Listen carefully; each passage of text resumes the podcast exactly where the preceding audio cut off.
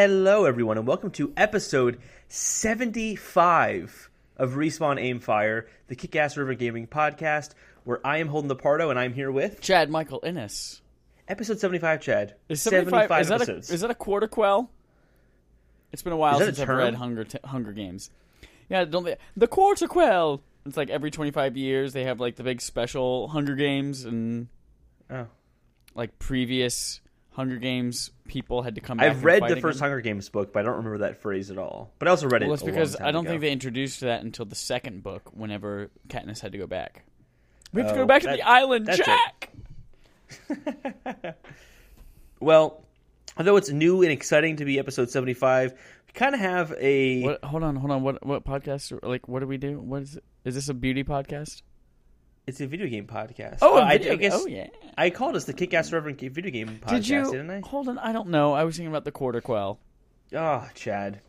I was trying to say that we're going to talk about this whole crossplay feud continuing on into this week as our cold open. Oh, yes. Shuhei Yoshida was interviewed by the Independent. Shuhei Yoshida.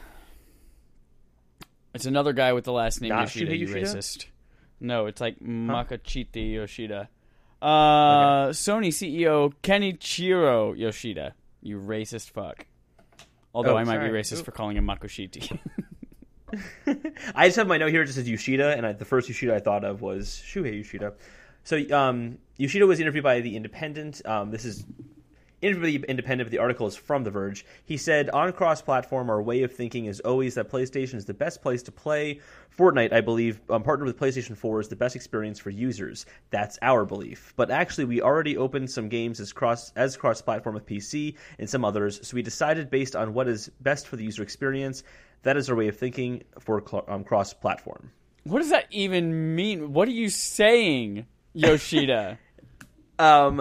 It's basically just we're not going to budge because we think we're awesome. It's just rambling on another, like, they spent 2 months coming up with this other bullshit excuse. That's not even phrased well. It's really not even any different. I think he's just, since he's new as the CEO, he's just wanted to reiterate that he still believes that, and that's still the message going forward for the company.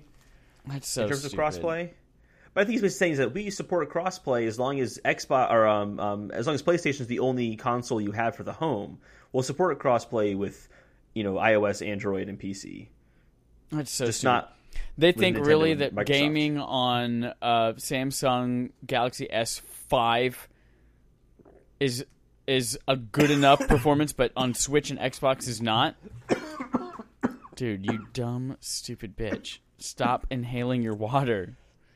Water's been down the wrong pipe. This is the third time tonight. Holden, you have so much to live for. There's a hotline. Holy crap. You okay? You need to talk for a little bit because I need to. Okay, I'm going to talk for a little bit. Myself. Here we go. Ready?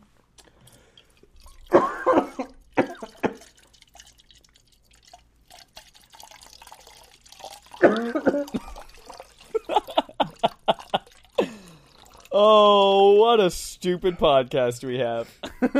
Holy crap. You're dying on the other end, and I'm just pouring a glass of water. No, I've never felt... I felt it go down. It was a little tiny amount of water. Man, it did damage. Whew. All right, so after Yoshida said that, Mike, I think it's just Barra is his last name. But it spells Mike YB. Was that Ybarra? I think so. Just Ybarra? That makes sense too. YBARRA. He's on the engineering side of Microsoft. He's the corporate vice president of Xbox and Microsoft. Or one of the corporate vice presidents, I should say. He responded on Twitter. He linked to that, actually, the same Verge article we talked about. And he said, still listening to gamers. Still isn't listening to gamers. All games should be cross-play and progression with the right input flexibility and gamer options. Arrow, Sony boss dismisses Fortnite crossplay controversy. The Verge is what he's linked to. Someone else responded back to him and said, LOL, he's wrong, but you can really blame him. As far as a business standpoint, they've been beating Xbox for years now. And then Mike responded back saying, we run Windows and consoles, larger gaming audience who wants to play together. Gaming is diverse. If you're only serving to bring joy to part of an audience, then you are behind in many, many ways. Which I thought was an interesting response. Yeah, I think he's right that they are ignoring gamers. I mean, obviously this is what gamers want. This is where the industry is kind of headed in these kind of new experiences. But also he's in a really good spot to say that, being in second and having to do all the gamer forward-thinking things as Xbox. So, yeah. I don't know. I mean, this doesn't really change the conversation too much, what happened this week. But, no. I mean, I think it's an angle that Sony's basically saying, well, we do PS4 and PC crossplay. Xbox saying, we do that and everything else, too. It's like you saying, we do crossplay. It's just kind of a portion of it. And I'm kind of glad they came out and said that. Again, and have we said this on the podcast before? I think we did. I think it was like Fez called us out on it, and he made a good point. So I want to give him credit for that. But basically that there isn't a precedent for crossplay. It's a very new thing. Right. But the pressure is really on Sony to make this a norm, and they're just not doing it. They're really reluctant to. And I really hoped that a new CEO would push them in the right direction on that one, but it's not going to happen. And this is just kind of a very similar, we'll say, tone-deaf Sony that isn't too unfamiliar. Yeah. I think this is not an unusual thing for Sony. It doesn't. I don't think it impacts them to a fault, though. They do well enough, obviously. Yeah. But it's a shame to see. I do appreciate that this is just returning the conversation often enough that it keeps the pressure on. Exactly. I think that's kind of the reason why I wanted to talk about it, too, is I just kind of want to keep the pressure on it. Because I think this is a really important thing, actually. It just doesn't make any sense to me that, when you think about it, that we have that limitation. Every developer has come out and said, or at least developers that have come out and talked about it, have said that it takes extra code to create the fragmented landscape we see right now. Right. It's easier to do crossplay than it is to separate them. Yeah. It's purely a business thing. So, that's all I have to say about it. That's all I got to say about that. That Chad, was the worst Forrest Gump impression anyone has ever done. Was that supposed to be Forrest Gump? That's all I got to say about that. It's still that not, was even worse. No, that was even worse. That's okay, Chad. I can't do any voices, so you're fine. You can do Arnold Schwarzenegger. Chad, grunting. Do you know what you are better at, though? You're better at playing video games. And I want to hear what video games you've been playing this week. You're right. I've been playing Octopath Traveler some more. I've got all 8 characters. I've completed 2 of the second quest. I've gotten 3 secondary jobs now, and that is where the game, I was just starting to get to the point where I was like, all right, maybe it's time to sunset Octopath and move on, because it's going to be a long-ass experience. But then you get the secondary jobs, and I'm like, oh, okay. Well, then who do I make? Maybe Ulbrich also has some healing capabilities, or do I want Hannah to just be like a melee powerhouse, and she has her bow, the axe, the fucking sword and everything. So that's where the game suddenly gets a twist, and I'm like, ooh, new things. Oh, so doing that some more. And that's good to hear. That's good to hear, because I was getting kind of worried. I haven't played it in a while, but I'm still at 7 characters. I'm about to go to the last one, which I think is Cyrus. I'm actually right next to his character. I've just saved. Oh, you don't have the scholar yet? I don't have the scholar yet. He's the last character. He's one of my my go-to characters, because he's all the elemental magic. Yeah, I was talking to my friend Ellen about it, and she said the same thing, that Cyrus is one of her favorites. My 4 go-tos, if I have my choice going into a battle, it's Hannet, cool, because she's my main, but also she's great. Mm-hmm. And then Cyrus, for all of his elemental magic. Ophelia, because duh, you fucking need a healer. And then Primrose, because then I have her buff everyone else. Although I think I'm going to turn Ophelia into cleric / dancer, so that she can not only be healing everyone, but also buffing them and making his elemental magic better and making her all this good shit. I want to stop this podcast Ophelia. And play it. You what? Ophelia is one of my favorites. I loved using Ophelia a lot. Why don't you marry her? I tried. Oh, nice! I fucking got you, man. I fucking got you in your face. But Holden, guess what else I played this week? I have it in front of me. I played something new. It's called Firewall Zero. It is a brand new PlayStation VR game that just released last week. It is first party ? I can look that up. I think it's first party. And Holden, you go for it. I'll find out. I had some credit in the PlayStation Network, and I was like, what do I want to do? What do I want to do? Do I want to buy something new? Do I want to look at a bunch of on-sale stuff? And I heard some good things about Firewall Zero Hour.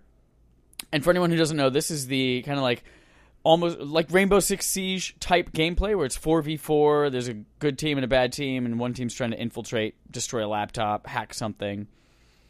And it works with the PlayStation Aim controller too, which is fucking badass. And this game is the future, Holden. This is the future? This is the future. This is the next step in VR, and this is the future of gaming. Okay. It is... There are two modes of this game. There's obviously, like, offline play where you can just, like, against the computer, you can go do some objectives, and it's, like, an endless wave of enemies trying, like, you're shooting. Anyway, there's that, and then, of course, there's the online play, the 4v4. But the experience of being in this in your home where you put on this headset, and there are all of these, like... It reminds me, like, of GoldenEye, of all these different types of, like, office buildings and warehouses and things like that that you're fighting in. But you're going around these environments, and you're seeing people next to you, and you can turn your head and look at them. And as they're moving their gun in their hands, you can see the avatar moving their gun, and they turn their head. And you are seeing people in the game with you. You can motion with your gun, be like, hey, you go over there. Or you can fucking talk to them. You can actually look in their direction and talk to them. I know, this all sounds super stupid, but something about VR makes super stupid things fascinating and amazing. Anyway, it also is something that I really love about VR, and the aim controller specifically, is you can divorce yourself from your gun in a way that we can't do with a regular controller. You know, and what I mean by that is, like, you play Halo... and your gun is anchored to the bottom of the screen. You can't turn your head and fire your gun in a separate direction. But I can literally physically duck behind cover, raise the gun above my head, and blind fire, which is really cool. Or I can look to the right and be shooting someone on my left. Anyway, this game is really fucking cool. There's, like, a level system where you unlock perks, you unlock extra things for your weapons. It's... everything you would expect from that type of, like, multiplayer shooter. However, it's not a game I'm good at.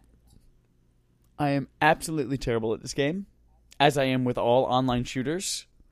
The entire, like, 2 hours that I played with countless people online didn't get a single kill. People Chad, on my team, I know. People on my team accomplished our objective, so I won a few matches, but I never killed a single person. You. Oh, yeah. I'm sure they fucking hated my ass. So while, yes, this game is awesome and amazing and it's great, I'm terrible at it, and I'm not going to play it again. But if that is your thing... But it's, like, the next thing in gaming, Chad. It's like when movies... Like, when Citizen Kane came out and introduced all of these amazing, like, filming techniques and like, cinematography techniques and things like that to the public and storytelling... But if you're like, man, all of that is so great and I appreciate it so much, but who the fuck cares about that storyline? It's okay. Like you don't like the movie, but you appreciate everything that it does for the medium. I'm not by any means saying this is Citizen Kane. But this game is really, really excellent. You just said Citizen's Kane. No, I compared it to Citizen's Kane. No, you just said it was Citizen's Kane. Your mom's butt. Oh, I got you again, you stupid shit. So yeah, if you have a PlayStation VR and you do like games like Rainbow Six Siege and just in general online like team games where you shoot things. Yeah, games where you have a gun. It's really cool. You fire the gun. I bet boom, I would boom, like boom. It more if I had like a squad of people that I knew that I was playing with. I think it's the case with all these kind of games. Yeah, that's probably true. I have information for you on its developer. Okay, go for it. It is not a first-party game, but It was made exclusively for PS4, and it was made by First Contact Entertainment. All right. They have 2,009 followers on Twitter, so go follow them, guys. Apparently, they made a really good game that Chad doesn't want to play again. Yeah, I won't play it again. But damn, it's good. Holden, that's all I played this week. What the hell did you play? Playtime with Holden looks like. Go. Well, I didn't play actually I didn't spend a lot of time playing games, but I played 3 games this week. I played about an hour of Edith Finch, I want to say. And I really like it. Okay. I'm only saying right now is I really like it. I want to wait until I beat the game before I really talk about it. I will say that what I like about this game is that where Heavy Rain is a video game movie, this is like a video game novel. Ooh, I like that comparison. It, like, when you're playing the game, there are moments where you'll see a really interesting vista, and there'll be text lined up in a, and usually in a very clever place in the view you're looking at. And the reason I make the novel comparison is that you're reading a book almost, but major paragraphs are filled in by these great views and just really, like, you're in a house, and just the layout of the house and everything you see in the house all has character to it, all feels like a real place, and those little details fill in what would be the paragraphs of a book, I feel. Remind me again, have you played The Unfinished Swan? No, I haven't. Okay. But I do want to. That sounds like a very interesting game, too. Yeah. But I like Edith Finch a lot so far. It's a very enjoyable game. The other games I played are two games I've played before. Hollow Knight, which you probably have heard me talking about many times on this podcast. Yeah, I actually bought it. I'll probably play it on the plane home tomorrow. That's a great game to play on the plane, actually. Actually, in all honesty, I'll fall asleep on the plane, so who cares? In Hollow Knight, I'm at that point where I actually haven't beaten the final boss yet. I'm at the final boss. I can go fight him whenever I want to. But I've just been exploring the world and filling in a lot of the side stuff I had beaten before. And I heard about one area online that I hadn't found yet. Holden, do you need some water? It's really hard. My throat actually kind of hurts. I just, like, every three words is just... I'm just like, Holden, take a drink. I'm afraid to take a drink because my throat hasn't recovered from all the weirdness. You were scarred. Earlier. I'm scarred. So, pausing here for a second. So, I'm at that point now where I'm trying to find that final place. It's called the White Palace, and it requires a fetch quest of this thing, of something called Essence, and it's not easy to come by at a certain point. Like, it seems like it's everywhere, and then it starts to fade away quickly, and I still needed hundreds more of it. So, when I play this, should I stock up on it? And not use it or throw it away or whatever?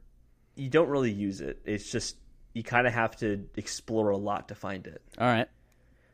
But I did get to the area, and it's by far the hardest area that I've ever been in, to the point where I kind of had to cheat the game a little bit to actually progress in the area. You can get these charms, which basically add perks. And there's this one charm that I found that's in a total side area that is not by any means required to beat the game.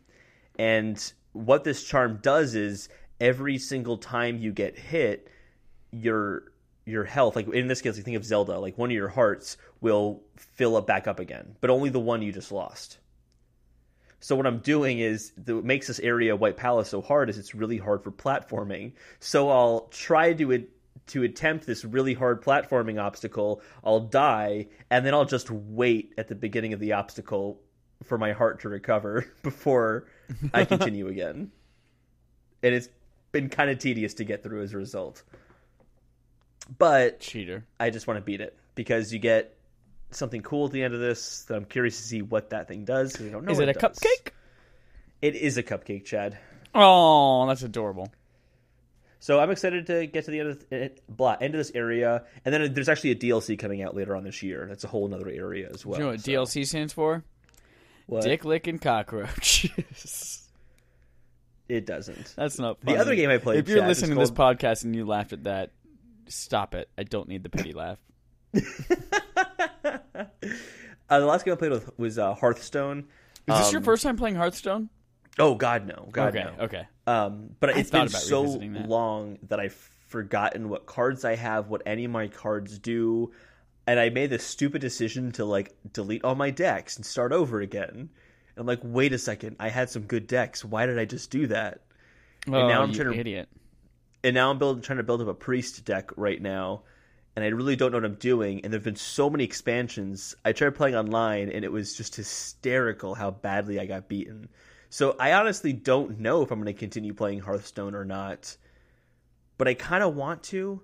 There's like this nostalgia. I had this nostalgia moment when, spoiler alert for the future of this podcast episode here, we're a point in this podcast where we talk about Valve's game, The Artifact. That's exactly what got me thinking, ooh, maybe I should go back and play Hearthstone.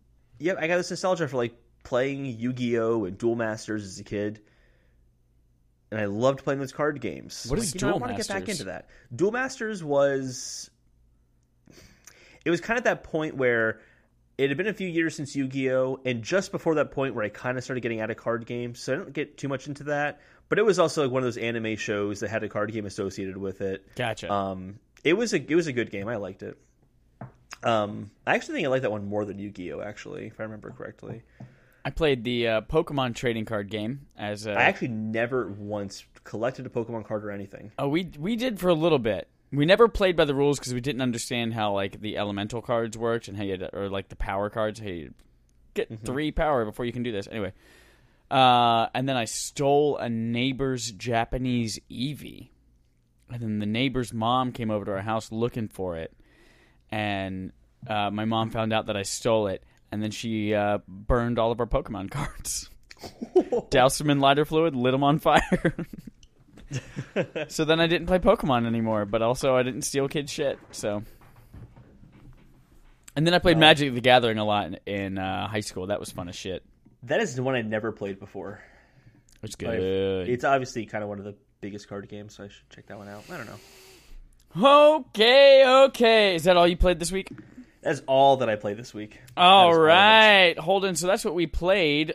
Other people played some shit, and they work for outlets that rate them. So let's take a look at our leaderboards and take a look at 3 games and how they reviewed last month in August. So we're looking at this week, We Happy Few, Okami HD, which came out for Switch, and Guacamelee 2, which came out exclusively for the PS4. It's Gene! That's right. He has the mask on at one point. So I'll start with We Happy Few. We Happy Few, they were just bought by Microsoft recently, but this game is not a Microsoft exclusive. It's also on PS4 as well. On Metacritic, it didn't do too great. It got a 68 with 1 positive review, 8 mixed reviews, and 0 negative. So no one thought it was bad. And it seems like it was kind of a mixed bag. It seems like a survival game, but with kind of this Bioshocky kind of feel. We're exploring this kind of bizarre world that you are essentially having to take this. Everyone takes this medication or this drug called Joy to kind of stay more or less numb to everything and the kind of the craziness that's going on around them. So you're kind of exploring that world. The story just is... Actually, I heard good things about the story. It's told from 3 characters' perspectives. The length surprised me. One of the characters is 25 hours long. The other 2 are 10 hours long. Whoa! I was not expecting that whenever I saw this game.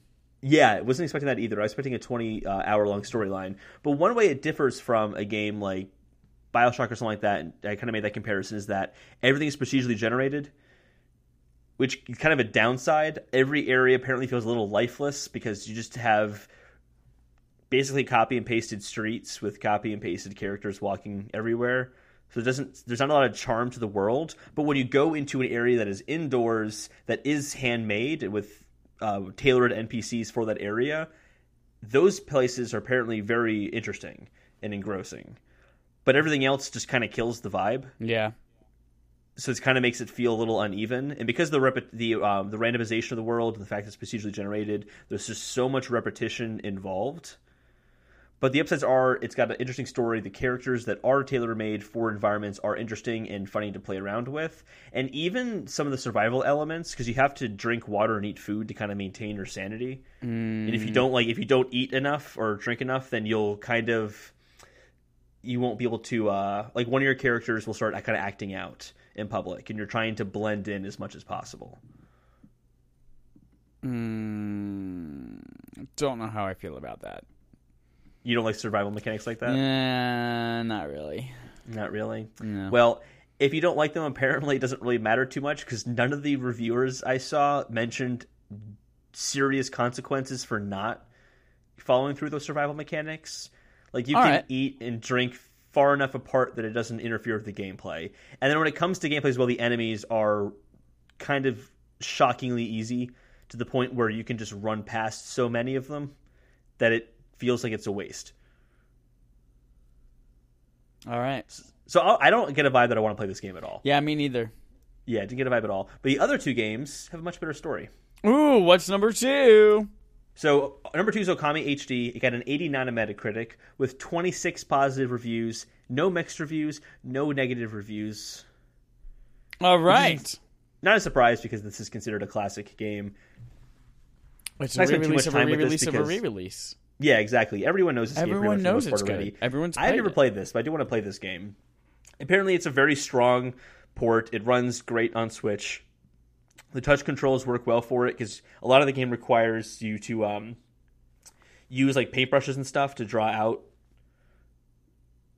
like kind of things on the world itself. I haven't played the game before, but am I describing that right? If I remember correctly, you're like to like cast spells or things like that, or like do tricks or something like that. It's been so freaking long. Yeah, you're kind of like painting with almost like a calligraphy like water brush almost, right? And that works well because you're using either touchscreen or motion controls if you want to use motion controls, which is kind of nice. The back half of the game slows down a little bit is what I'm hearing, but that shouldn't be news if you played the game already. The combat's kind of shallow, but considering it's going after that 3D Zelda from before Breath of the Wild vibe, that's not too surprising because that also has very shallow combat that's not very difficult. And another thing it has in common with 3D Zelda games is that the characters are overly chatty.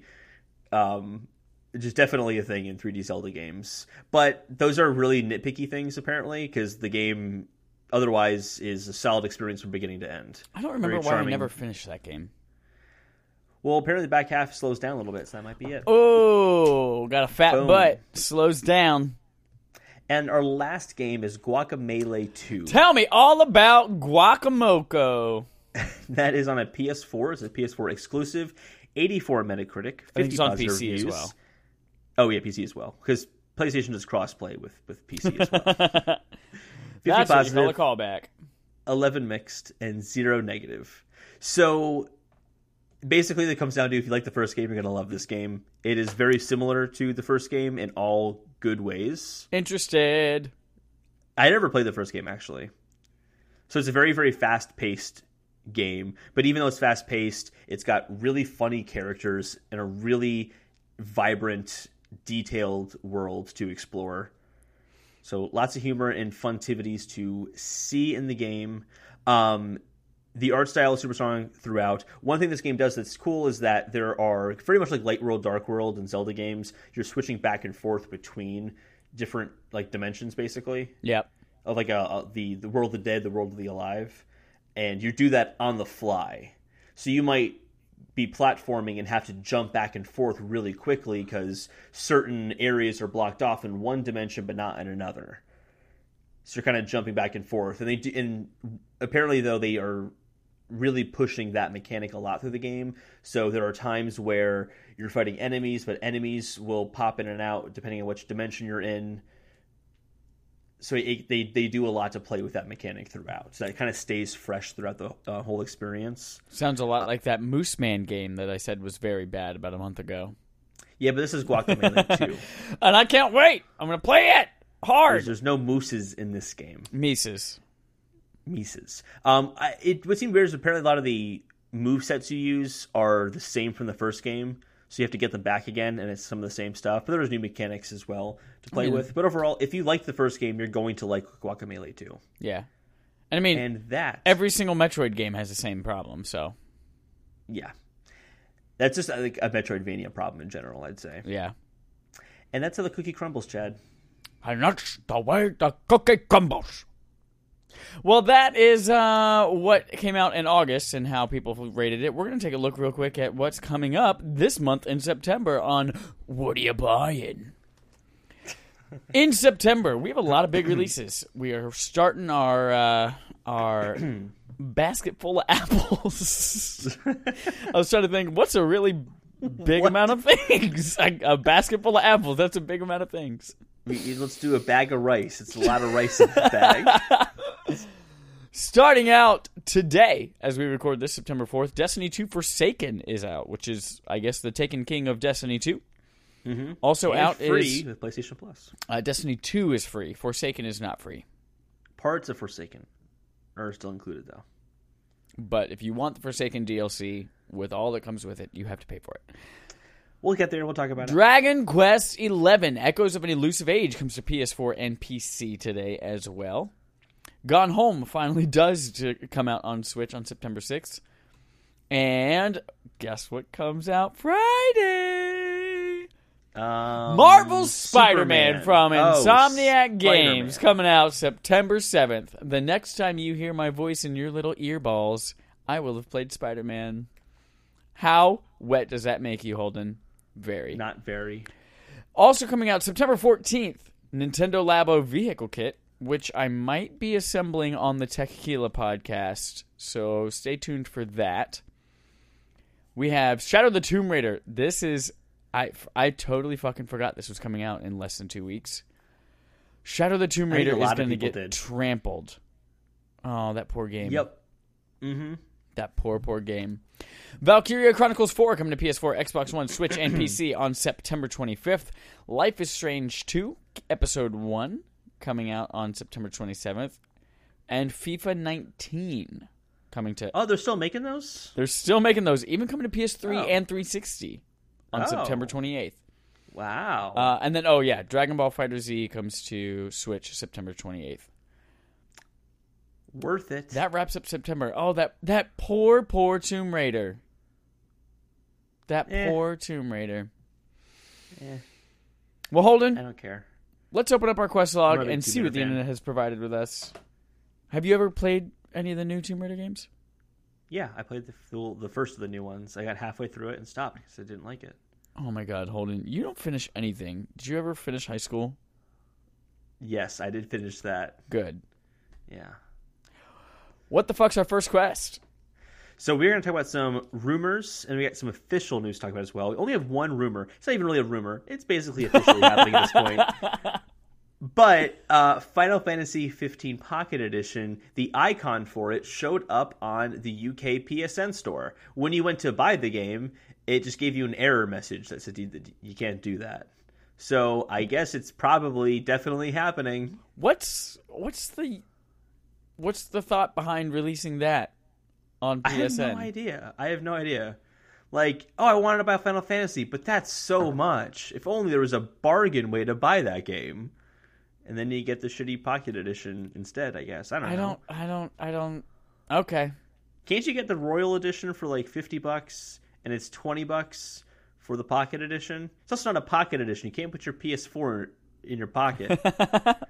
Like, they should change the name, but it's still called the Pocket Edition. Well, they said it showed up on the UK PSN. They didn't say it wasn't a Vita game. Oh. The Vita lives! Maybe that's it. No, I doubt it. I very much doubt it. No, I hadn't thought about it, but I actually think you might be right. That would make a lot more sense than it being on PS4. No, I very much doubt it. But while you do that, I'm going to look back at the original article and make sure.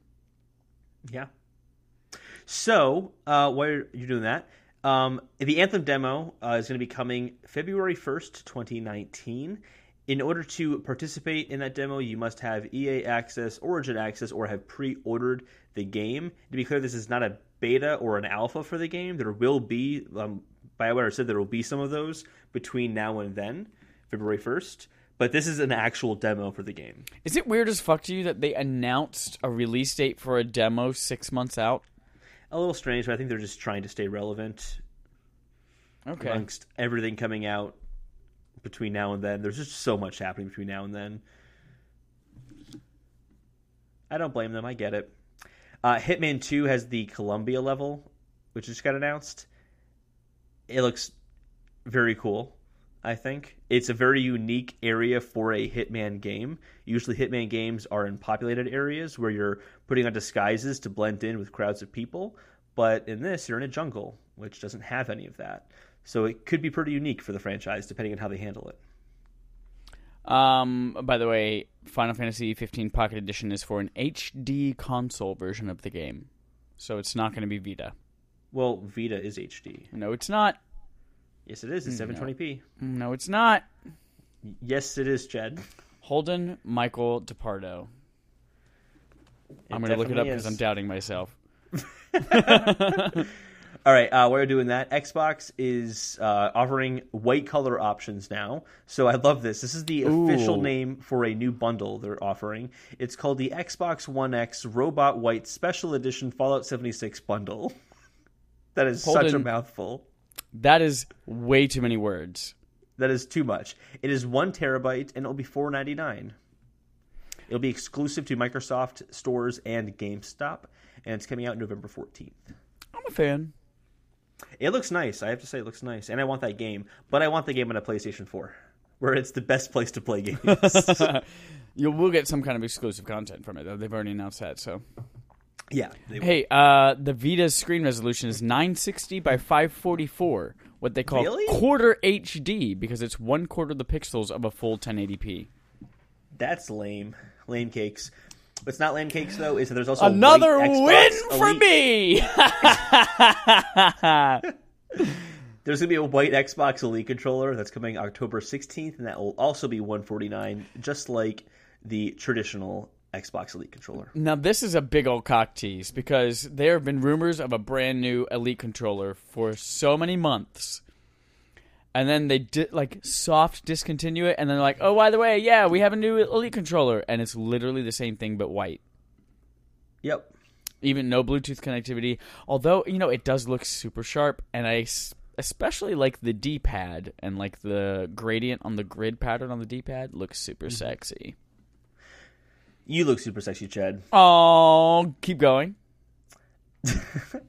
You share a story. You've been looking up stuff. I've been reading the last. Sorry, I was busy looking up corrections for everything. How it's not a Vita game, and the Vita screen is not HD, and your mom's butt. Got you a third time with the mom's butt. Oh man. So here's the thing. There is a new Nintendo mobile game coming. They've created a brand new franchise, a new intellectual property called Dragalia Lost? Is how you pronounce that? Dragalia? Yes. Dragalia. It's a mobile RPG coming on September 27th, and I gotta be honest with you, I couldn't give two shits about it. I'm gonna try it out at least, but I'm kind of in the same, but I don't really care too much. It seems like it has a lot of like mobile RPG concessions made for it, and it's just like meh. I've got Octopath to keep me company for the next, 6 months. Yep. I like this next one, though. Remedy, who's done Quantum Break, which is on Xbox Game Pass this month. Yep. They did Alan Wake. They are also doing Control. Yep. Control is one of the games that no one was really talking about after E3, but I'm like, I want more of that. I want to see more of that. Anyway, Remedy is opening a new studio called... Is it called Vanguard? In Vanguard? Yes. Is that a thing? It's called Vanguard, yeah. They are working on, quote, ongoing live multiplayer game experiences. So they are jumping on board with everyone else in the industry to make a game as service. Hopefully that doesn't compromise their vision on Control and other games similar to that in the future. No, they said that that it won't. This is a separate endeavor. It is a small group of people working in an unconventional way with an aim to develop something quickly and independently inside an established organization. I think they're supposed to say an established organization. Yeah, I just mistyped it. Holden, thanks for pointing out my mistakes, Chad. Well, it's no longer a quote now. It's misquoted, and we get discredited. So... The next thing is that Artifact, like you've already mentioned, is coming November 28th. That's that Valve card game.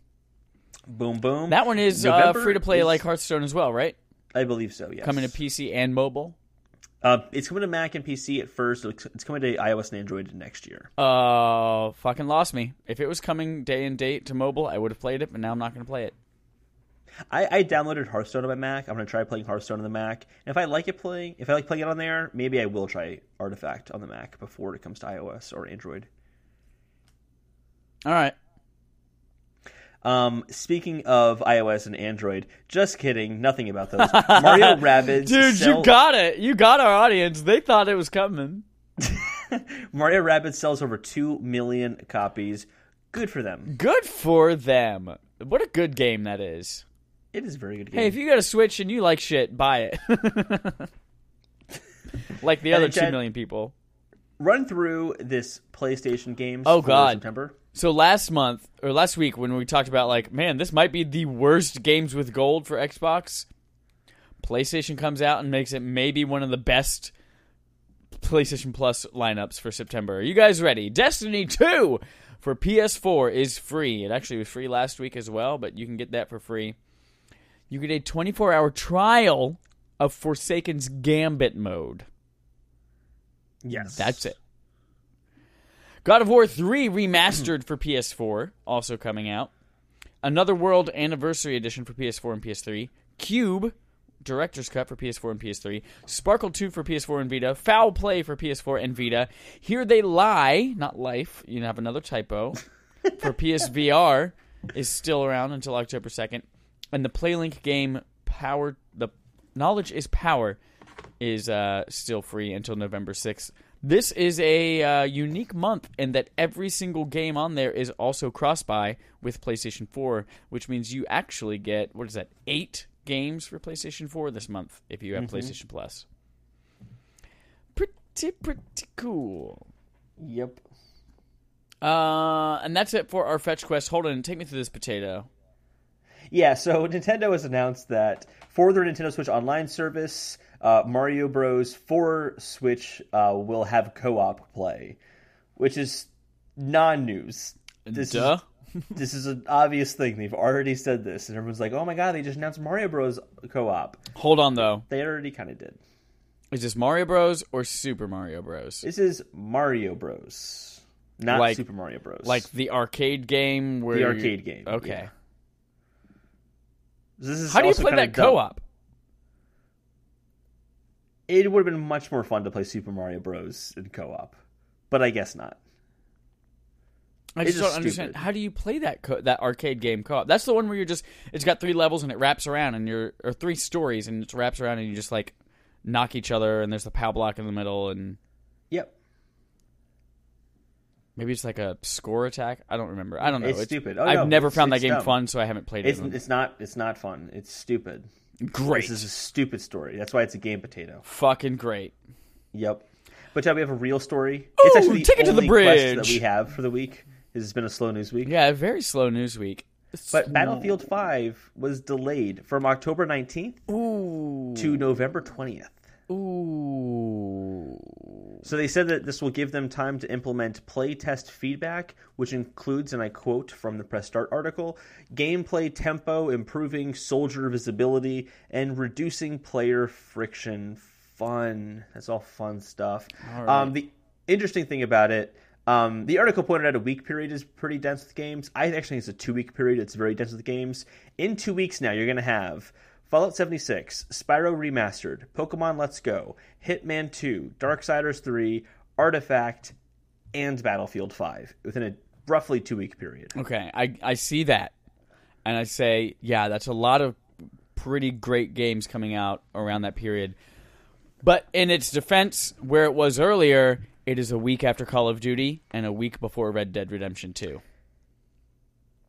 Yeah. And I feel like those games are much more likely to cannibalize its sales than anything else in that list that you read.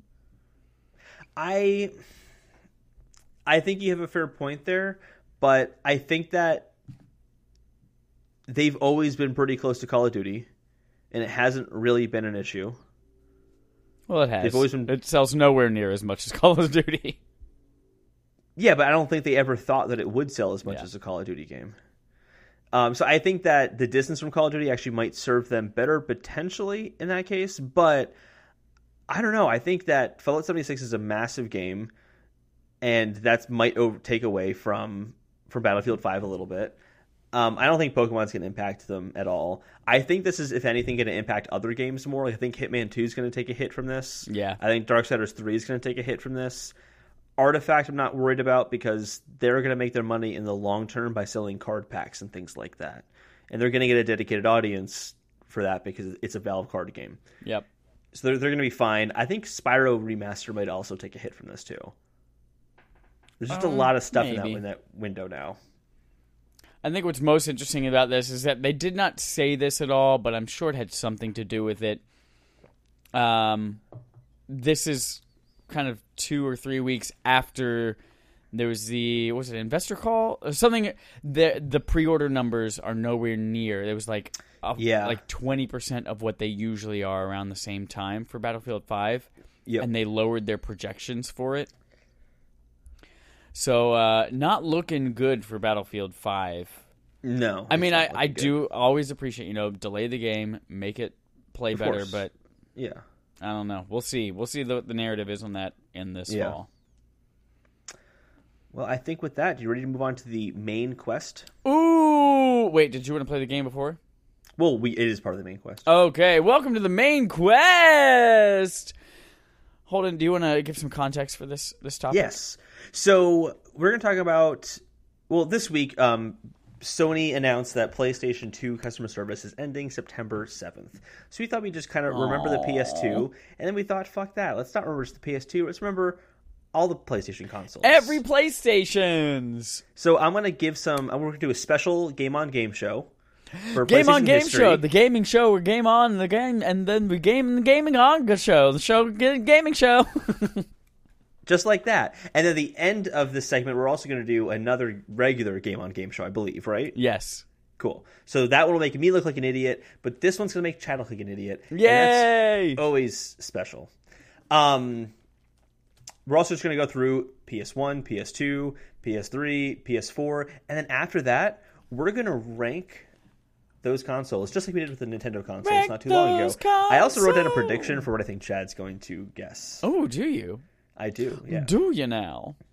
I just thought, what the hell, why not? So, with that, let's go ahead and start with the Game On Game Show, PlayStation History Edition. Oh! We're going to start with the easiest questions first. Okay. I'm ready. Number one, which Sony executive started PlayStation within Sony? Oh, my God. I don't fucking know. I'm going to throw out Jack Tretton. It was not Jack Tretton. Nope. It was Ken Kutaragi. Oh, great. We saw how great we are with Japanese names earlier today. Which two PlayStation consoles do not feature Grand Theft Auto in their top 10 bestsellers? Oh. Okay, so Grand Theft Auto, definitely not PS1. Does this include Vita and PSP? That's a good point. These are just home consoles. Okay. Which two do not feature it in the top 10? Yes. I'll tell you right now, you are right with PlayStation 1. PlayStation 1 does not have a Grand Theft Auto game in the top 10. Oh, man. I'm also going to say PS4. This is going to be a crazy choice, but PS4. PS4? Yeah. Are you sure about that? I'm sure about that. 90 million GTA 5 copies? I'm sure about that, because it was a last-gen game for 2 years before it came out on PS4. For 1 year. For a year. Great. And it still sells on 360 and PS3. So what do you think? You're going to change your answer? No, I'm not going to change my answer. Just fucking tell me if I'm right. Well, good thing, because it's PS4 and PS1. Woo! Good job. Woo! Shaka Khan. So this one might be worded oddly, but let me know what you think. Okay. Which PlayStation console came out at the latest point in the year, and which came out in the earliest point in the year? So you mean like the latest calendar date? Yes. And the earliest calendar date? Yes. Balls on ball sack. I'm going to say... Did you need me to remind you of the name of the PlayStation consoles? Will that help? No, I don't think so. You don't think so? Just for memory's sake. PlayStation 1. PlayStation Actually, 2. PlayStation. No, I call it PlayStation 1. PlayStation 3. Okay. And the most recent one, you have one. It's called a PlayStation 4. I'm going to say PlayStation was the earliest, and PlayStation 3 was the latest, because PlayStation, I don't know.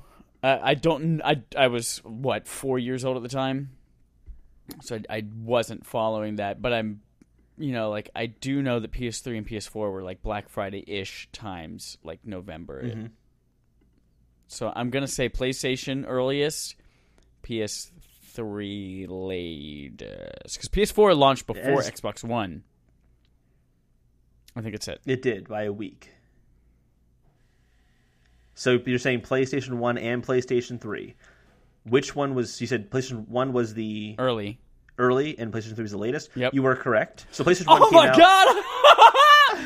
Fuck you, Holden! PlayStation 1 came out September 9th, 1995, and the PlayStation 3 came out November 17th, 2006. PlayStation 4 came out November 15th. So very, very close. All right. Put that in your ass and smoke it. I'm surprised you got that one. Last two questions here. Which one of these is not a PlayStation 1 launch game? Oh. I have 5 games here. Kyleek, the DNA imperative. Oh my God, what the fuck? Rayman, Crash Bandicoot, Ridge Racer, and Street Fighter, the movie, the game. All right. I don't remember when Street Fighter the movie came out, but the franchise had been established and was around on obviously like Genesis and Super Nintendo. So I'm going to say that's plausible. I'm going to just go ahead and say the first game was, because who the fuck knows. Kyleek, the DNA imperative? Great, yep. So one of these you've mentioned is right, and one of them is wrong. All right, well then... Kyleek, the bear trap. That's the one that didn't launch as a launch title. That did launch as a launch title. Oh, butt sex. And so did Street Fighter, the movie. You told me one of those was wrong. Yeah, one of the answers you gave was wrong. Kyleek was a launch title, so you were wrong. But then you said Street Fighter was also a launch title. Yeah, I said you were right with one and wrong with one. So you said Street Fighter the movie was a launch title, so you were right. And then you said Kyleek, the DNA imperative, wasn't. No, I said title. It was. I said. Oh, you said it wasn't. Oh, you see, you purposefully did that to me to try to trick me. I said it was one. You idiot. I thought you said it wasn't. I'm sorry. Well. So now we know that they both are. They both are then. Yeah. Oh, great. So then we're still on. So the other three. We have Rayman, Crash Bandicoot, and Ridge Racer. Ridge Racer, yes. And then that because every PlayStation console has launched the Ridge Racer. I'm gonna say Crash Bandicoot, not a launch title. Good job. Final answer. Yes, God, I am so hard right now. And here we go. Here's the final question. What was the first Sony portable with PlayStation branding? First Sony portable with PlayStation branding. I'm going to say the Sony Xperia phone. Incorrect. Oh, suck my butt. This is one of the ones I don't imagine you'd ever guess in a million years. Okay. It's something called the Pocket Station. Great. It's something you put... It came out in 1999 in Japan only. You put your memory card for a PlayStation inside of this, and if you had save files from certain games, you could do fun little stupid things with the 5 buttons on the Pocket Station. Oh, man, that's just like the Dreamcast VMU. Yeah, very similar to that, yep. Nice. All right, like 3 out of 5. That's a passing grade, man. That's an 80%. I'm a C student. You just said so many wrong things.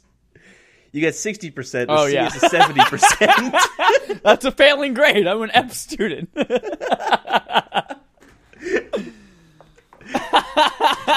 All right. And you were so confident about it, too. That was great. But you did better than I've done in any of these game-on-game shows. That's right. You got none of those Pokemon. You even said, what's the Pokemon with the shell? It's Shelder. Just take slime and like... Slime and shiny. Oh, slimy? Grimy? That's what it was. Slime. Anyway, you fucking sucked at that game. We won't be playing it again this week by yourself, so. Whew. That was a good game. Right. Good game. So we're going to remember some PlayStation consoles here. We're going to start with the first PlayStation, which sold 102 million units. Ooh. A lot of stuff here. And for each of these, I kind of wrote down popular franchises and games that started on each of these consoles. And what I mean by start on 102. Is it was either the first game of that 102 million, yeah. How many did we sell? Wii? 101.6. Oh, PlayStation is the second best selling home console. Yep. All right. And number one is PlayStation 2. We'll 500 million limited edition. Fucking didn't get it. Sorry, go on. So I was saying, we're going to talk about, or I'm going to list off the popular games and franchises that kind of started on each console. And what I mean by that is it's either the first game of that franchise started on the console, or it was the first time that that franchise had been on console before. So it might not be the first one in the franchise, but it was the first time it was on console. Gotcha. So, example, Call of Duty 2 was the first time that franchise was on console. Gotcha. So like, to go through the list on PlayStation 1, franchises or games that were on the PlayStation 1, Metal Gear Solid, Crash Bandicoot, Final Fantasy VII. That was notable, not because it hasn't been a console before, but it was transitioned to PlayStation that time around. Yeah. Gran Turismo, Resident Evil 7. It is a Resident Evil 7. Spyro the Dragon, Tomb Raider, Rayman, Tony Hawk Pro Skater, Croc, Final Fantasy Tactics, Twisted Metal, Siphon Filter, Medal of Honor, and Tekken all started on PlayStation. Damn. Pretty impressive. And I knew all of those, but you hear them all together and you're like, well, fuck. I'm going to need your help, by the way, for PlayStation 4, because I try to do these from memory. Oh, and it's hard for PlayStation 4, by the way, to name like new franchises or new games that came to it. But for PlayStation 1, the best-selling games, the top 10 best-selling games, number one was Gran Turismo with 10.85 million copies. Final Fantasy VII was number two with 9.8 million copies. Gran Turismo 2 was number three with 9.37 million copies.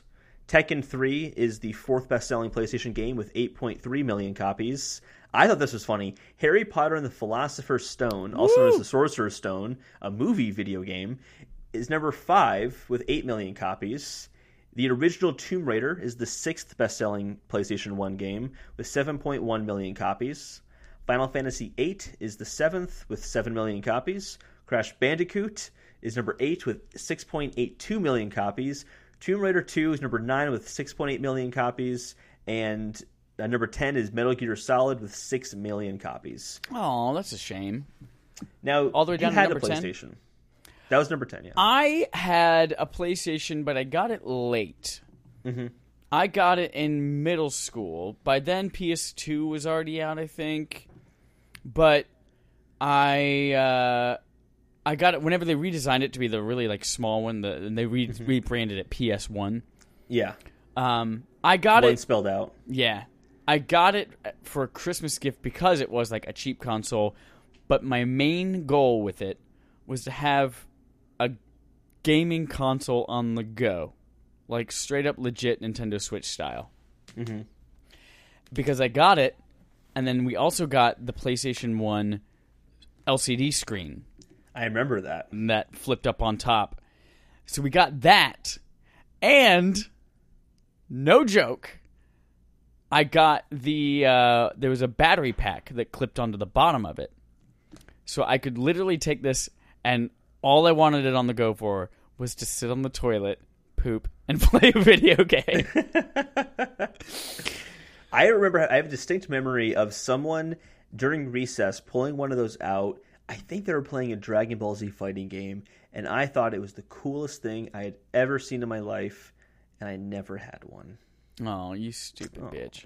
Yep. It was fun. Very sad. I had it, I got it late, and my uncle had a PlayStation quite a bit before I did, and when I got it, he gave me just this giant stack of games. You remember back when you would like buy blank CDs to burn, and you had like the 100 stack, and you just had that thing with the black pole in the middle, and you put all your CDs on it?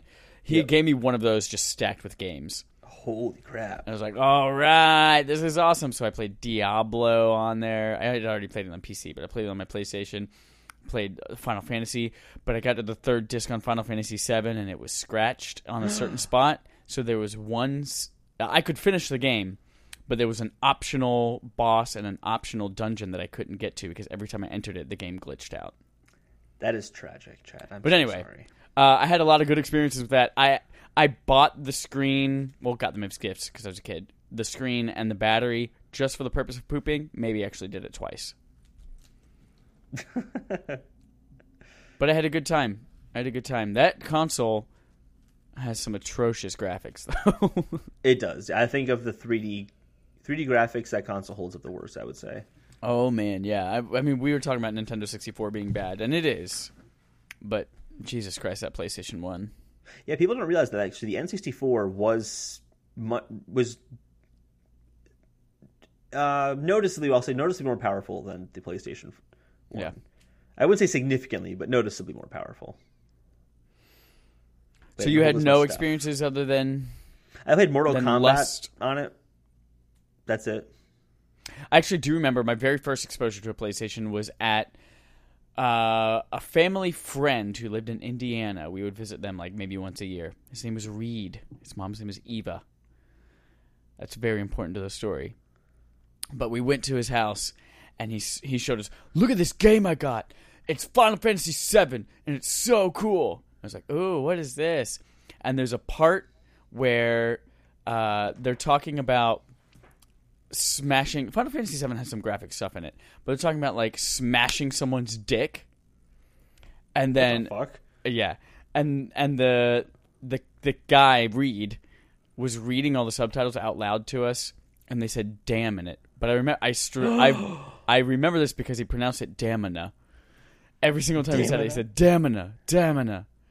And then I went outside and said, Mommy, Daddy, Eva, that game says Damina. And then he got it taken away and could never play it again. And they went, and? That was it. So, well. Let's move on to PlayStation 2, Chad.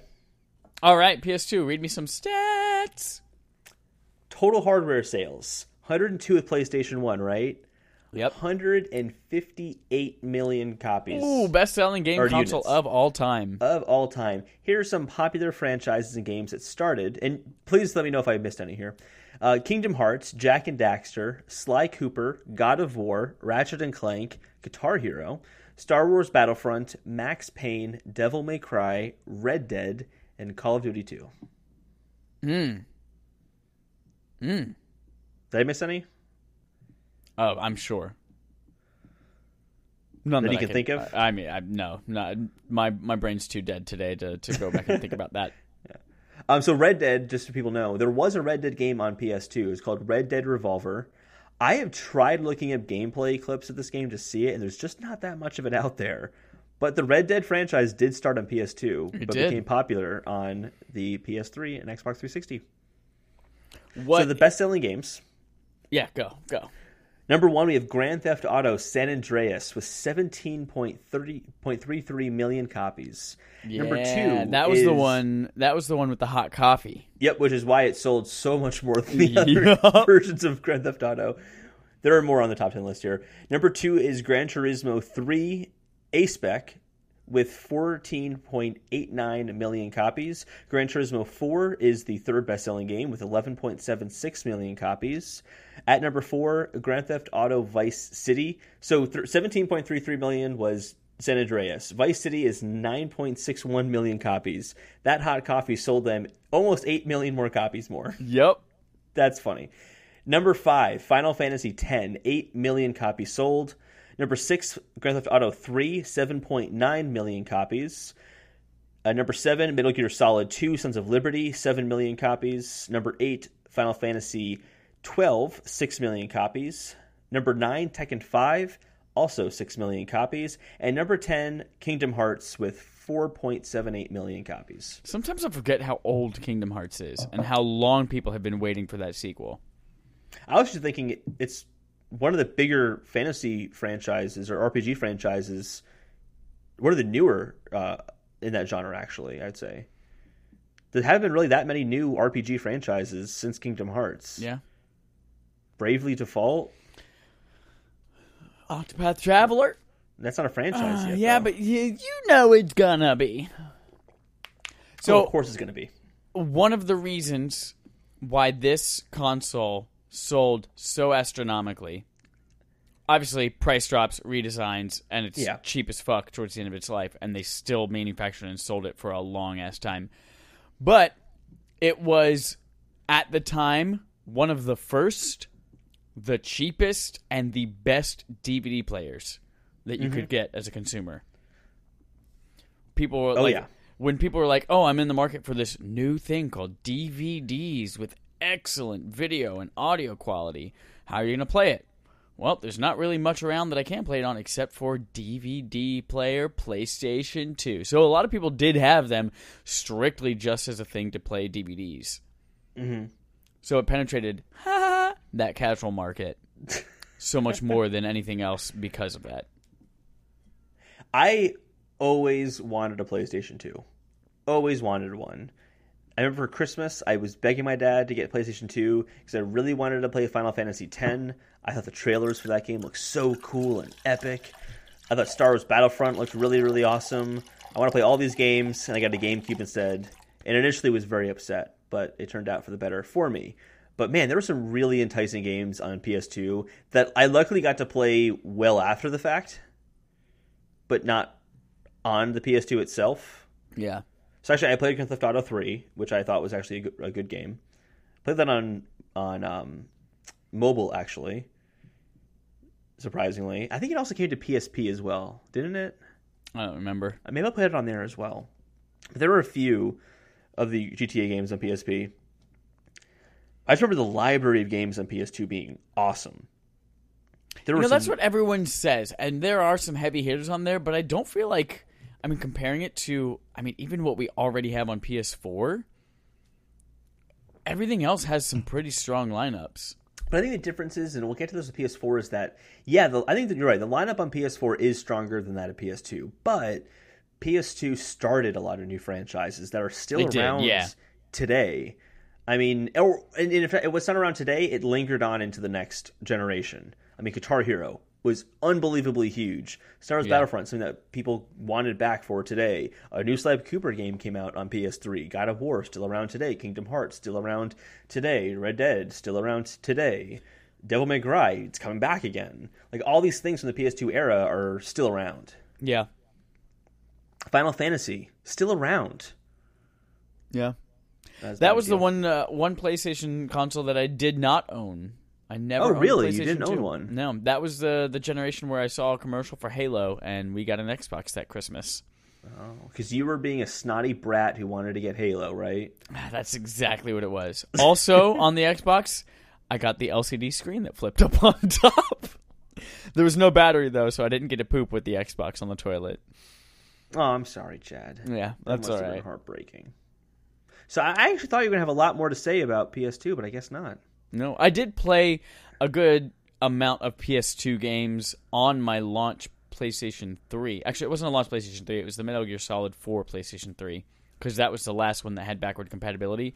And I remember looking at my mom and saying, Mom, they just announced a new slim PlayStation and it doesn't have backwards compatibility. I need to get one now so it does. And we did. My mom said, sounds like we need to go to the store right now. See, my mom would have never bought that. She would have been like, well, I guess you're just going to have to never play those PlayStation games again. That's what she would have told me. I got like a game a semester of school. That's how often I played games as a kid. Yeah. Well, this was also as I was going to college. So, I had a job at the time as well. Yeah. I will say that my predictions are going to be wrong for you because I thought you would have liked PS2 more. So I am a buffoon and an oaf and a loser. Let's move on to PS3. Tell me about the third one. Yeah, PS3. So it sold 80 million units. Its popular games and franchises include, and please fill in extras if you can think of any more, Uncharted, Infamous, Heavy Rain, Journey, Last of Us, Little Big Planet, Rock Band, Demon/Dark Souls, Assassin's Creed, Dead Space. Yeah, that sounds good. Can you think of anything else?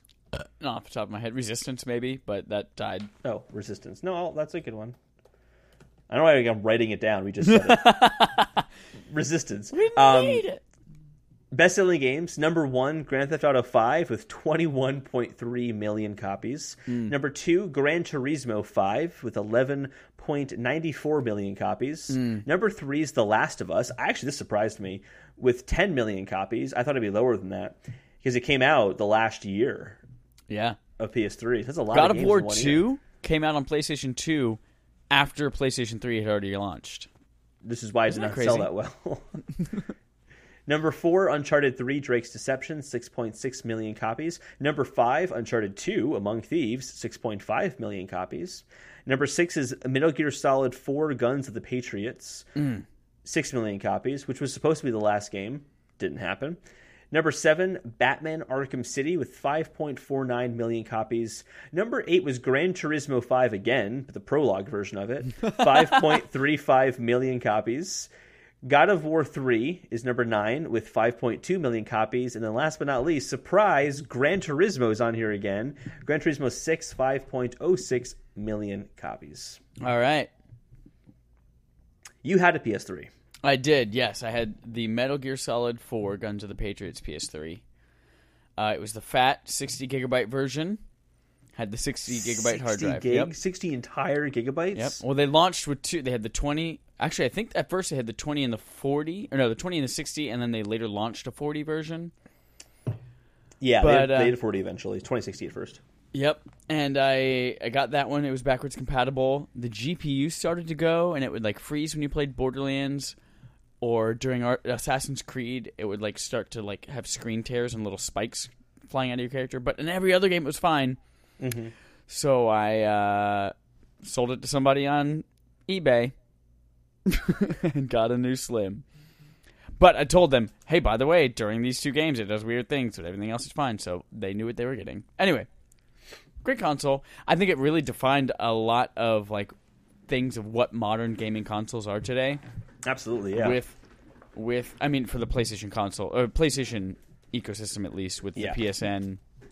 And a lot of stuff trickled throughout the history of the console. Right. It was not all at once. But yeah, absolutely. Trophies, online buying play. Games digitally online. Buying games digitally, yeah. The concept of like small title. There used to be like, we'll talk about this later, downloadable games like the PlayStation Minis, little bite size, basically the version of apps before the App Store existed. I guess they came out around the same time the App Store came out. Anyway, that was a little bit after. I think that was them trying to compete. Yeah, but it was a great console. I think it started a lot of things, and we'll see here with PS4 that PS4 just kind of made it such a more polished, streamlined experience. Yeah, absolutely. Did not play this one on the toilet. Actually, you know what? That's a lie. I had a PlayStation. I had a PSP and a PSP Go that you could remote play, and I did remote play some PS1 classics on the toilet. I didn't have a PlayStation 3 either. I had a roommate once who had one, but I didn't play it that much. So everything I've played from the PlayStation 3 has been a remake or a remaster on the PlayStation 4. Oh, PS2, Shadow the Colossus and Ico. Forgot about those two. So I don't have too much experience with this, but I mean, I played the Uncharted games, but I wasn't a big fan of the PS3 versions of them because I played them when the fourth game launched, so they kind of felt a little bit older at that point. But Last of Us still holds up super well. The game is still great. I have such good memories of playing Rock Band. I liked Rock Band a lot more than Guitar Hero. It also came out at the perfect... Well, at least for me. Rock Band really hit whenever I was like freshman year of college. And that was the perfect time to have that game around. Yeah, great console. So obviously, with your inexperience, that's going to be making this the definitive listing of the ranking of the PlayStation consoles from anyone ever. Oh, we're doing PS4 as well. Thus far. Yes. PS4, go on. But only thus far. I have remembering PS4 thus far. Total hardware sales are 81.2 million units, which means that PlayStation 3 is the worst-selling PlayStation officially. Yeah, at a measly 80 million units. And I need you to fill in gaps for me here, because here are the popular franchises and games that I could come up with off the top of my head in the hour before we recorded. because that's when we decided to change this topic to every PlayStation console, was, so here we go. We have Bloodborne, Horizon Zero Dawn, Destiny. I can't think of any more than that. You know, this I talked about the console itself being like a streamlining and polishing all of these different like services and interface, and I think that it's done that for franchises too. Yeah, it's like all the same franchises. They're all sequels, or they are all like new takes on older things. Mm-hmm. And that's why we got, like, when it first launched, I think it was like the year of the fives, like everything five was coming out at once. Mm-hmm. And then now we're just into like everything having just a subtitle. Yeah. So I think everything about this console is just polish. Mm-hmm. Okay, I came up with two: The Division, and no, I'm not going to count Watch Dogs. That's not really a big franchise. Yeah. So we're adding The Division, but yeah, like there's not that much new stuff. It's like, thinking about it, the new IPs for Sony, like their first party IPs. I mean, Spider-Man, kind of. I'd say it's a new IP because it's not based off of a movie, and all the other games are based off of movies. Right. Well, so before Spider-Man, there were some other ones, but for the most part, this is a new thing starting. New developer to handling the franchise. It's coming from this. I believe it's the same people who control the Marvel movies are helping with this too, right? No, it is Marvel Games, like its own division under Marvel, but it doesn't have anything to do with Marvel Studios, but okay, they are saying this is free reign, you take this, it doesn't have to be tied to the MCU at all, go. Okay. And the other game that's like a new franchise or is a new game is Ghost of Tsushima and Death Stranding. But other than that, yeah, it's been pretty much... And I don't mind that. I'm not really like complaining about that because I think we have gotten some really, really good games this generation. But it was kind of funny to go back and look back at all those other generations of games, and they're just huge lists of new stuff. And of course, PlayStation 1 was going to have that because that's a totally new start. But PS2 and PS3 brought a lot of new games and franchises. Do we have a list of top 10 for PS4 so far? We do, yeah. So number 1 is Uncharted: A Thief's End, 8.7 million copies. Number 2 is Monster Hunter World with 8.3 million copies. I think that'll definitely be the best-selling PS4 game pretty shortly. Number 3 is Horizon Zero Dawn with 7.6 million copies. Yeah, holding strong, you guys. Number 4, God of War with 5 million copies. Yeah. Number 5 is The Witcher 3 Wild Hunt with 4.8 million copies. Number 6, Gran Turismo Sport, 3.3 million copies. Number 7 is FIFA 17 with 3.1 million copies. Number 8 is Crash Bandicoot Insane Trilogy with 2.5 million copies. Get it. Number 9, Final Fantasy 15 with 2.5 million copies. And number 10 is FIFA 18 with 2.4 million copies. All right. That's respectable. It is. PS4, this is the first console I got at launch. This is the first console I've ever owned on launch day. Oh, that's cool. No, wait. That's a lie. I got it launch week. I wasn't able to get one launch day, but it was launch week. I'd still count that. I'm sure it wasn't from lack of trying. You're right. Your muffins are ready. No, that's my alarm to check in my flight, which I'll do here while we're talking, and no one will ever notice. Chad's gone on vacation, which we'll talk about at the end of this episode. But yeah, I love my PlayStation. I now have two PlayStation. Well, I'm on my second one because of the Pro. This kind of introduced the concept of that interstitial one. They've always had redesigns and bigger hard drives, but this is like the first time we've had a more powerful version of that console, really. Mm-hmm. Got VR was introduced this generation. So much room for activities. Yeah, I think I'm ready to rank. Yeah, let's rank it. I think that'll kind of help with... I think we both agree PlayStation 1 sucks. Yeah, so I had PlayStation 1 as my number 4. Yep, me too. And not sucks, but obviously like... It's the weakest of them all. So that was my prediction for you. So that's one prediction right. Number 3 for me is PS3.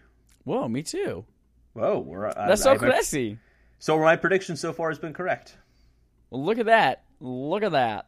I think the number 2 console for PlayStation is PS2. Oh my God. Holden, we have an exact 100% agreement on the definitive ranking of the PlayStation console so far. Interesting. Wow. I did not expect that. I guessed that you would have put PS2 first, then PS4. But then when you said that you didn't have a PS2, then I realized I was wrong. Yeah, you're a stupid bitch. Yeah. But so I think that PS4, PS2, PS3, PS1. That is the definitive ranking of the PlayStation consoles, not including portables, because one day we will do all portables together as their own category. Yes. I think you nailed it, though, in terms of the reasoning for PS4 is that it's streamlined everything. It's kind of the culmination of everything PlayStation's been working on up until now. So though we don't have as many new franchises coming in, it's still super strong, solid games. I can still go back and play so many of those old games if I wanted to because they've been remade or remastered to be on PS4. It's just the best place to play PlayStation games. The best place to play, and that's why you can't play crossplay. The best. Yeah, it's great. Holden, does that wrap up that segment? That wraps up that segment, yeah. We're going to go over Endgame. That then brings us out of our main quest and into our end game. The end game is the part where we connect with our community. We read our subscriber interrogatives, of which we have two. Two, yep. Technically one from last week that we didn't have time to cover. True story. By the way, I am Group A, number 42, in boarding position on Southwest Airlines tomorrow night. Group A, nice, good job. I know, that's why I set an alarm to check in immediately as I could. Anyway, so we also talk about our participation award, our participation trophy. Goddamn shit. It's been a day, you guys. It looks like this is going to be another long podcast. And we play some more Game on Game show. Let's start with... Let's just get these quick things out of the way. The poll. You guys, Metal Gear... Speaking of PlayStation, Metal Gear Solid's 20th anniversary was 2 days ago. In celebration of it, we put out a poll. It said, who is the best Metal Gear Solid villain? The boss? 2 days ago, Chad? What? Two days ago, what also happened? What? The best poll we've ever done. I think this is our best poll. Oh, thank you. Thank you so much. I just wanted to share that. Oh, this is the best one. I made this poll while I was talking with a friend on the bus, kind of like half-assedly, so... Oh, it's nice to know that even my worst, most distracted shit can be gold. So, who's the best Metal Gear Solid villain? Is it the boss, Skullface, Psycho Mantis, or Konami? And Konami won with almost half the vote at 49%. Konami is now the best, or the biggest Metal Gear Solid villain. With the math on Twitter's end, there were 16 votes. My vote weighs more because I'm better. Oh, is that what it is? Okay. Because 49% is impossible to get with 16 votes. No, it's definitely weighted. Psycho Mantis and the boss were tied at 19%, and Skullface from Metal Gear Solid 5, 13%. Clever. That was clever. At Konami. That's who I would have voted for, but I don't get on Twitter as much anymore. Holden, we are going to mention the Participation Award. Participation trophy can be won by entering into our drawing at the end of each month. You can enter in 3 times each week. One is by referring a friend to us. Let us know that, hey, so-and-so referred me. Boom. You both get a point. Then you can review us on the podcast of your choice. Boom. You get a point. Send us a screenshot of your review. That way we know you did it because we can't fucking tell otherwise. Or you could participate with us online by tweeting us, giving us an interrogative, sending us fan art, telling us all the consoles you've played on the toilet, however you want to participate. And then we still have, if you tell us how you heard about our podcast, you also get 2 extra entries. Boom! Then we draw that at the end of the month. You get $20 towards the gaming service of your choice. Last month's winner, shout out again to Fezd IRL. I assume that means in real life, but it could mean Islamic Ramadan Lima Bean. Who knows? From that participation award, we get Tunic, a.k.a. at Drawbean on Twitter, has actually given us 2 subscriber interrogatives, one from last week that we had to postpone until this week, and then another one from this week, and we're going to answer them both in that order. Are you ready? At Respawn... I can't even say our name. It's been a day. At Respawn Aim Fire. Little question. What do you think of the recent surge of indie games, and what could it mean for the future of indie games? Thanks. Holden, thoughts? Go. I'd say in terms of what do I think of the recent surge, I mean, it's good in the sense that you have more unique games coming out that are... 100% agree with you. That are just innovating in different ways and are trying unique things. Not necessarily innovating, just trying different things. Or just... in case it's so much easier, too, when the stakes are that small. Exactly. And like in the case of like Hollow Knight, it's like these people wanted to make their interpretation of a Metroidvania, and I really loved that interpretation of the Metroidvania. And it's, I don't think that could have been made through assembly line, huge teams making a game. Like there's a passion behind a few people making a game that I like. Yeah. At the same point, though, the marketing can get very overcrowded when you have so many people with passion projects putting their games out there. And a lot of those games might be passionate, but not very great. So that's a concern. And I think that in terms of the future of indie games and how I think that it can be better is it's up to companies like Nintendo, Sony, Microsoft, Valve, even companies like Bethesda and Blizzard who have their own stores to properly curate and kind of find that balance of showing off a unique indie games without showing off too many of them to saturate the market. Yeah. I think it's about finding that balance. One of my favorite things is that if you... Go on. No, I was just going to add, like, I think that part of that, though, that can be concerning is Sony originally passed on Demon's Souls because they thought it was a bad game that no one would ever play. Right. And look at what that turned into. I mean, that spawned a new genre. So it's also a dangerous thing to say that we have to have these companies curating. Not dangerous, but it could mean that we don't see games that do turn into big things because we're waiting their opinions for everything. Yeah. In that case, so yes, they need to do a good job. They have to be careful, and they have to try to be as. It's tough. They have to kind of put themselves into it, and then not put themselves into it at the same time too much.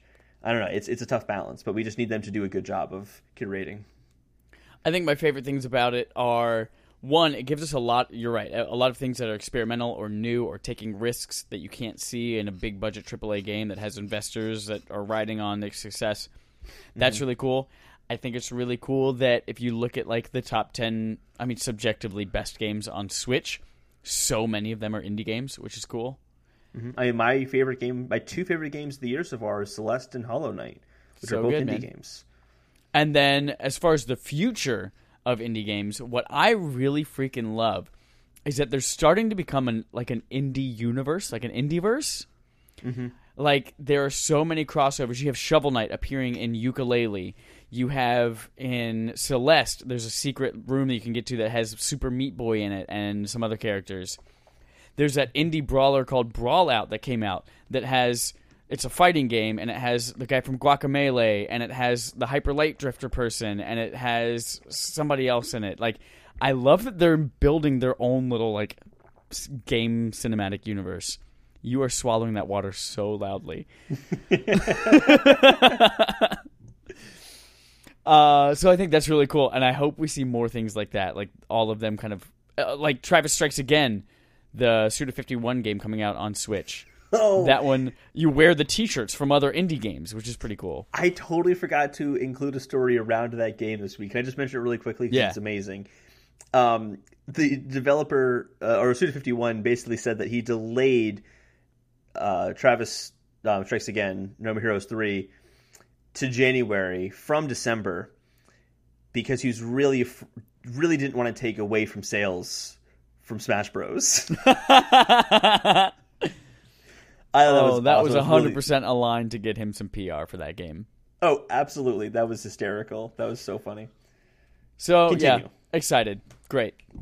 Question number 2, subscriber interrogative number 2 from Tunic at Drawbean says, at Respawn Aim Fire, what are some game franchises that, in your opinion, are given way too much credit or recognitions than they should? Basically, overrated, if you want to call it that. This is going to be a very subjective one. Hot take. Breath of the Wild sucks, according to Chad. I mean, no, whatever. But hot take, almost all 3D, like, character platformers. Crash Bandicoot, Spyro, fucking Sly Cooper. Croc. No one considers Croc great. But those games kind of suck a lot. And I've played all of those, and they all kind of suck a lot. Even Banjo-Kazooie is fun, and that's like a great one, but it's not like stupendous. Oh my god, Banjo-Kazooie is the best thing since sliced underwear.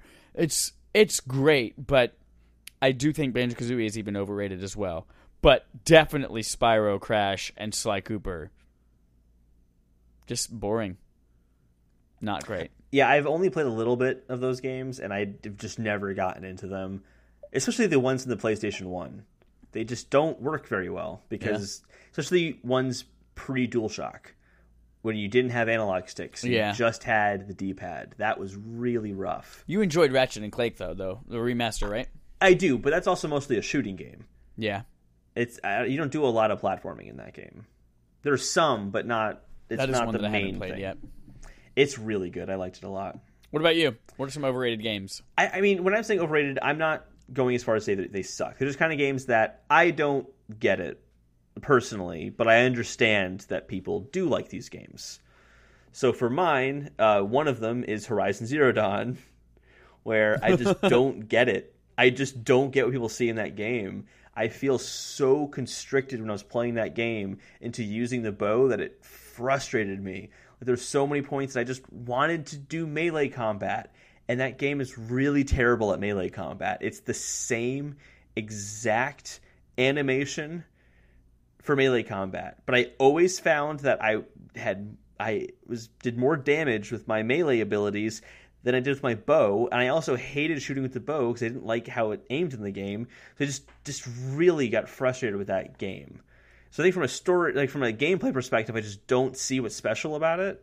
I think the story and the game world are unique, but I just don't see what's special about it from a gameplay perspective. From my opinion, from what I played, I'm sure someone, including Chad here, will argue with me on that. But it feels like when I think of that game is I think of when the Model T cars were being sold by Ford, and you can get any color you wanted to as long as it was black. And I feel that way about Horizon Zero Dawn. You can play that game any way you want to as long as it's the bow. And I don't like that. I feel constricted. I think you're the only person that feels constricted to the bow. I mean, there are so many weapons in that game. But I didn't get very far in that game. And early on... Well, that's your problem. You start with one weapon. Yeah, and I didn't like the weapon. I didn't like that weapon. Well, get a new weapon. I have three games. Well, three franchises/games. The next one is Halo. Lately. Back in the Xbox One, Xbox 360... Halo was the shit. But I just don't see it as relevant anymore. I wouldn't say that's overrated at all. I think that... I'd say that everyone is right along with you with 4 and 5. No, but they still are selling pretty well. 4 sold 10 million copies. That sold really well, but the drop-off now is big. So Halo 5 is now at 4.86 million copies. There are still people who are really dedicated to those games still, though. Oh, yeah. But to me, it's always felt a little overrated, and now it's kind of reaching that point where I think more people are realizing it. But, because I always heard Halo was really good. I got a 360. That was my first Xbox. So I got Halo 3. It was one of the first games I got for it. And, I liked the single-player campaign, but I kind of thought, why do people like this so much? I never really understood it. So I also didn't do the multiplayer. So much about Halo, though, is couch co-op. Mm-hmm. Playing through the campaign together on couch co-op, doing Legendary and fucking dying all the time. Or the multiplayer. That's really what people are about. Single-player Halo is okay, but it's really about the couch co-op and playing it with a friend. Yeah. And this one I know is going to be, it's going to make someone that listens to our show laugh. Overrated franchise, Super Smash Bros. I enjoy Smash Bros. I don't get fanatical about it, but I just have always found it a little funny that people get unbelievably hyped for Smash Bros. The hype cycle around a new launch is always massive of which characters are going to be in it, what stages are there going to be, what's the game going to be like, and the game's always still Smash Bros. Yep. It doesn't change all that much. If you're a hardcore player, I'm sure you can go into the differences in speed and slight minutia differences in the characters from game to game, but for most people, they could never tell you the difference between the Wii U version and Ultimate that's coming out this year, or the Wii U version and Brawl. They all those games feel exactly the same to me. All right, there's your answer. Thank you for writing in, Nick. Everyone else. Oh, sorry. Did you have more to add on? One more thing. I guess I kind of wrote in here. I guess he did mention just game franchises, but I kind of wrote in here that I don't think a game genre can be overrated. All right. Just wanted to mention that I don't think a genre can be overrated. Well, we're going to wrap up today with our last game on Game Show called, this is a returning segment from last week, BuzzFeed Presents Which Bullshit NPC Are You? Based on the novel Push by Sapphire. Again, we do not have any sponsorship or affiliation with BuzzFeed or the movie Precious. This is a game show where, in a Cosmo-style quiz, we ask questions about video games. You answer it based on what you would do in that situation. And from that, you are assigned points, and that gets you a bullshit NPC. So let's dive in. Holden, we've got 4 questions this week. There are only 2 answer choices because there are only 2 of us. And I'm going to have you, as the person who did not write this, go ahead and make the answers. Go ahead and guess, and I'll take the following answer. Are you ready? Okay. Yeah. Question 1. You see a marker on the map. What do you do? First option, go to it. You're reliable and you have your eye on the prize. Or do you ignore it? The princess can be tortured a while longer. You need to explore every inch of this hot, wet cave. I go to the marker. You go to the marker. All right. I ignore it. Question number 2. You have $20,000. What do you spend it on? Dad axe! You spend all $20,000 on a badass axe, and that's it. Or do you spend $5,000 each on 3 moderate armor pieces and a sensible weapon? Oh, I'm definitely the latter. I definitely get the few of everything. All right, and I'm definitely Dad Axe. You see a treasure chest on a ledge out of reach. What is your reaction? You will physically throw up unless you figure out how to get it. Or you'll move on and come back later with a strategy guide. There's nothing in between? That's it. I guess I would lean more towards trying to get it until I throw up. All right. And but sometimes I give up. No, I'm in the middle there. And then finally, our last question is, you've reached the point of no return. Is there anything you'd like to finish before fighting the final boss? Option 1. You're close to learning a pretty badass spell with your mage, so let's grind a few hours and come back. Option 2. Leroy Jenkins! Well, I've already mentioned this is the Hollow Knight, but I'm going to do as much in the world before I fight the final boss. All right, I'm running right the fuck in. So, based on your answers, you have a total of 4 points. I have a total of 8 points. So that gives you are twice fisherman. As good as me. Your NPC that you are most like is Fisherman Gordon. Oh, there must be some contaminant in the water in this seaside town that has made you all batshit stupid. How the hell do you think you're gonna? How the hell do you think you're gonna win any battle with a lineup of only Goldines and Pollywags? Some twat comes to town with one Pikachu and can ruin the whole population without using a single potion. Diversify your portfolio, you stupid ass, or else you'll only win against other idiots who only choose fire Pokemon. Maybe you should get married and have idiot fucking kids together. That's like a really mean insult, is to tell someone that you're a stupid Pokemon NPC who only gets one type of Pokemon. That's your bullshit NPC this week. That's an insulting NPC to be. Mine is fuckface. Is it really fuckface? Yep. You're the only NPC in town that won't talk, so we're going to have to just call you fuckface. Why is it that I can pickpocket any other townsperson or learn what bullshit festival they're excited for, but you've got nothing to say? Are you too good for me? You think I'm a piece of shit? Oh yeah, well you're a piece of shit, you fuckface! Well, that's because Chad is International Man of Mystery. That's no one knows anything about him. I'm fuckface, a.k.a. Leroy Jenkins! All right, that has been BuzzFeed Presents Which Bullshit NPC Are You? Based on the novel Push by Sapphire. And that, ladies and gentlemen, brings us to another long episode. Whew, last 2, man. Take it out of you. Again, we are playing Diddy's Kong Quest, Donkey Kong Country 2, as our barf backlog accomplishment with Respawn and Friends for the month. Play that Woo! If you've ever played it, or if you are playing it, tell us your experience with it so that we can discuss it at the end of the month. We are taking a week off, a rare week off. I will be on vacation, Holden's starting school, and I want to tell you all about that sweet, sexy Spider-Man. So we won't be there next week, but we will be back, hopefully on our regular old Tuesday on September 18th. Until next time, please don't die.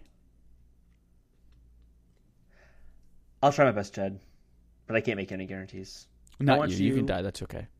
Oh, okay. Bye, guys. Yeah, all right. Bye, everybody.